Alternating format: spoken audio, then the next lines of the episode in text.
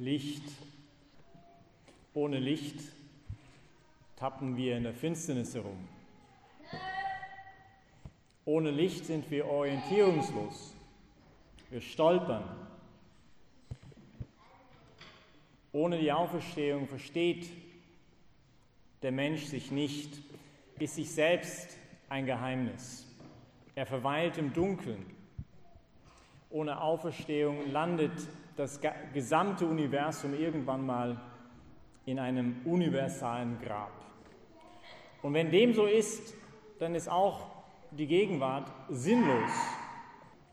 Im letzten ist es dann egal, wie ich lebe und wie ich sterbe, wenn es keine Auferstehung gibt. Denn essen wir und trinken wir, morgen sind wir tot, würde Paulus eines der Philosophen seiner Zeit zitieren. Ohne Zukunft verliert die Gegenwart ihre Sinnhaftigkeit. Kategorien wie gut und böse, schön und hässlich, diese Kategorien verschwinden. Ob ich als ein Massenmörder oder als ein Heiliger gelebt habe, ist dann eigentlich gleichgültig, denn beide enden sowieso in dem gleichen Ort. Und dann gibt es auch kein Kriterium, anhand dessen wir Verwerfliches oder Strebenswertes unterscheiden können, außer der Willkür jedes Einzelnen. Ohne Auferstehung gibt es letztendlich nur das Überleben der Stärkeren, die Machtausübung dessen, der sich kraftvoller durchsetzen kann. Vor der unvermeidlichen letzten Vernichtung in so ein Szenario, von allem, was gut ist, alles, was schön ist, von jeglicher Liebe, jede gute Tat, jede Wahrheit, alle Gerechtigkeit und Barmherzigkeit, jeden verständnisvollen Blick, verliert die Welt an Farbe, bleiben nur noch die Grautöne, verliert der Mensch seine Würde und Größe, verfällt in die Selbstzerstörung. Aber das Licht leuchtet in der Finsternis. Und die Finsternis hat es nicht erfasst. Und das Licht kam in die Welt, um allen zu erleuchten, die glauben. Lumen Christi. Alles steht oder fällt mit der Auferstehung. Es ist der Boden, auf dem wir stehen. Aber es ist keine Auferweckung wie die von Lazarus oder wie der Sohn von der Witwe von Nain, die sind einfach neu belebt worden. Aber sie sind auch irgendwann wieder gestorben. Niemand würde ewig leben wollen, wenn das Leben einfach nur so weitergehen würde wie auf diese Welt. Ein Kalendertag nach dem anderen. Nach 10.000 Jahren langsam wird es Fahrt werden. Ewigkeit, sagt der heilige Ambrosius, ist eher eine Last als ein Geschenk wenn die Gnade nicht weht. Die Auferstehung bringt etwas grundsätzlich Neues. Denn wir wissen, dass Christus von den Toten auferweckt nicht mehr stirbt. Der Tod hat keine Macht mehr über ihn. Ich weiß nicht, ob das euch mal aufgefallen ist, aber die meisten Berichte über die Auferstehung sind ein bisschen merkwürdig. Sie wussten, dass es der Herr war, scheuten ihn aber zu fragen. Sie erschraken und hatten große Angst. Sie staunten, konnten es aber vor Freude immer noch nicht fassen. Keiner von den Jüngern wagte ihn zu fragen, wer bist du? Denn sie wussten, dass es der Herr war. Hä? Also, wenn ich die Auferstehung hätte erfinden wollen, dann würde ich das nicht schreiben. Diese, Widersprüchlich, diese Widersprüchlichkeit zeigt die Neuheit und das, Unfassbare, und das Unfassbare von dem, was, ich, was sie dort erlebten.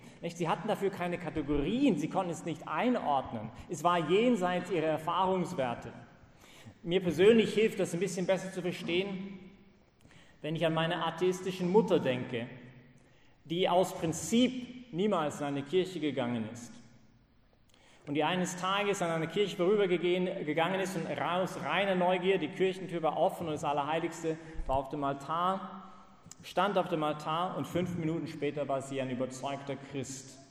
Und auf die Frage hin, wie sie in fünf Minuten so ihr Atheistsein total auf den Haufen werden werfen konnte, konnte sie nur antworten, jede Zelle in meinem Körper wusste, das ist mein Gott. Und sie ist Künstlerin und versuchte sie mal von dieser Erfahrung ein Gemälde zu malen, aber natürlich das Gemälde spiegelt nicht wider, was diese Erfahrung gewesen ist, dass sie 40 Jahre später jeden Tag drei bis vier Stunden Anbetung macht. Nicht diese eine Erfahrung hat sie so unfassbar geprägt. Sie, und das beeindruckt mich so, nicht weil als, als Sohn, weil, weil man sagt, boah, wie, wie, kann das sein in fünf Minuten? Nicht, was, was hast du da gesehen? Oder der antiklerikale André Froissart, der eine ähnliche Erfahrung in einer Pariser Kirche machte und ein Buch schrieb, dessen Titel trug, Gott existiert, ich bin ihm begegnet. Und er bezeugte, dass während der nächsten drei Tagen im Vergleich zu dieser Wirklichkeit, die er die in dieser Kirche erlebt hat, alles andere um ihn herum wie eine Schattenwelt zu sein schien. Oder wie ein Mystiker, der versucht dir zu erklären, dass das, was er im Gebet erlebt hat, jede andere Wirklichkeit erblassen lässt. Etwas hilflos ist die Beschreibung, felsenfest ist die Überzeugung. Alles steht und fällt mit der Auferstehung. Wenn Jesus nicht auferstanden ist, dann sollten wir sofort hier die Lichter abdrehen und nach Hause gehen. Und es gab immer wieder Versuche seit Beginn an, die Sprengkraft der Auferstehung zu verharmlosen oder sie abzutun als irgendwelche bildhafte Darstellung der Jünger, die den Geist Jesu irgendwie weitertragen wollten. Aber wie Paulus selbst sagen würde, wenn Jesus nicht auferstanden ist, dann ist euer Glauben sinnlos und wir sind erbärmlicher als alle anderen Menschen. Aber Christsein ist kein Glaube von irgendwelchen netten Lehren, die wir versuchen irgendwie in der Zeit weiterzuführen. Seid nett zueinander. Christus, Christsein ist in erster Stelle ein Glaube an Jesus Christus selbst. Er selbst ist der Inhalt der Lehre. Wir glauben an ihm. Ich bin der Weg und die Wahrheit und das Leben. Ich bin das Licht der Welt. Ich bin das Brot des Lebens. Ich bin der Richter der Lebenden und der Toten. Zuvor Abraham war, bin ich. Wer an mich glaubt, hat das ewige Leben. Folge mir nach. Kommt zu mir und ich werde euch erquicken. Alle, die ihr mühselig und beladen seid. Wenn er nicht auferstanden ist, dann ist er geistig krank oder ein Lügner gewesen, wenn nicht etwas viel Schlimmeres. Aber wenn er auferstanden ist, dann ändert sich alles. Es war diese reale Begegnung, die dann den Freimut in der Verkündigung der ersten Jünger ausmachte. Zuerst sind sie fassungslos, nicht? Sie stehen ratlos vor diesem leeren Grab. Doch die Apostel hielten dieses Reden für Geschwätz und glaubten ihnen nicht, nicht, dass die Frauen zurückkamen. Petrus war voll Verwunderung über das, was geschehen war. Aber dann, wir haben ihn gesehen, wir haben ihn mit ihm gegessen. Das werden wir auch sehr schön singen heute nach oder während der Kommunion. Wir haben ihn gesehen, ich habe den Herrn gesehen. Wir haben unsere Hände in seine Wundmale gelegt oder Johannes würde sagen, was wir gehört haben, was wir mit unseren Augen gesehen, was wir geschaut und was unsere Hände angefasst haben, das verkündigen wir euch das Wort des Lebens. Die Auferstehung wurde für sie zur Wasserscheide zwischen ihr Leben davor und ihr Leben danach.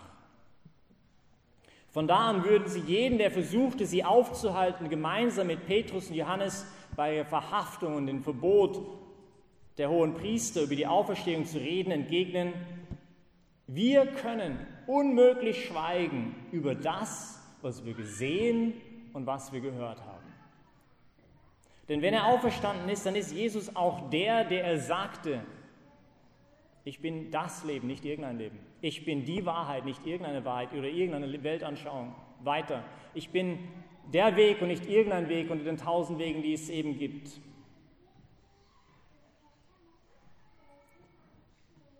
Und dann gibt es Hoffnung und dann gibt es Zukunft und dann gibt es keine hoffnungslose Situation. Dann hat das Leben Wert und Sinn und Richtung, weil wir nicht alle in einem universalen Grab irgendwann mal enden werden. Heute Im Evangelium geht es aber nicht um Petrus oder die Marias oder die anderen Jünger oder Maria Magdalena. Es geht um mich und es geht um jeden von euch. Christus schaut mich und er schaut dich in die Augen und sagt, fürchte dich nicht, ich bin es. Wir gedenken nicht der Auferstehung, wir feiern sie. Wir werden in sie hineinbezogen, von ihr durchflutet heute in diesem Augenblick, in diesem Raum. Ich bin da nicht irgendwie ein Außensteher. Ich bin impliziert mit allem, was ich bin und allem, was ich habe. Und er ruft mir zu, fürchte dich nicht. Was kann uns scheiden von der Liebe Christi? Bedrängnis oder Not oder Verfolgung, Hunger oder Kälte, Gefahr oder Schwert. In der Schrift steht, um deinetwillen sind wir den ganzen Tag dem Tod ausgesetzt. Wir werden behandelt wie Schafe, die man zum Schlachten bestimmt hat. Doch all das überwinden wir durch den, der uns geliebt hat. Fürchte dich nicht. Denn wenn sich über dieses Vergängliche mit Unvergänglichkeit bekleidet und dieses Sterbliche mit Unsterblichkeit, dann erfüllt sich das Wort der Schrift, verschlungen ist der Tod vom Sieg. Tod, wo ist dein Sieg? Tod, wo ist dein Stachel? Fürchte dich nicht. Denn ich bin gewiss, weder Tod noch Leben, weder Engel noch Mächte, weder Gegenwärtiges noch Zukünftiges, weder Gewalten oder der Höhe oder Tiefe, noch irgendeine andere Kreatur können uns scheiden von der Liebe Gottes, die in Christus Jesus ist, unserem Herrn. Fürchte dich nicht. Denn ich gehe hinauf zu meinem Vater, zu eurem Vater, zu meinem Gott und zu eurem Gott. Ich gehe, um den Himmel aufzureißen. Der Himmel, der seit Adam zugemauert war, ich gehe, um dir eine Wohnung vorzubereiten. Fürchte dich nicht. Du bist Teil der Familie, willkommen nach Hause. Willkommen in dem Hause meines Vaters, in dem Hause deines Vaters. Denn ich gehe hinauf zu deinem Gott und zu meinem Gott, zu meinem Vater und zu deinem Vater, würde Jesus Maria Magdalena zurufen. Denn du bist nicht mehr Sklave, sondern Sohn und wenn Sohn, Miterbe Christi. Warum sucht ihr die Lebenden bei den Toten? Fürchte dich nicht. Er ist nicht hier als ein Toter, er ist lebt, er ist auferstanden. Er ist wahrhaft auferstanden. Und er ist das Licht der Welt. Amen. Halleluja. Thank you.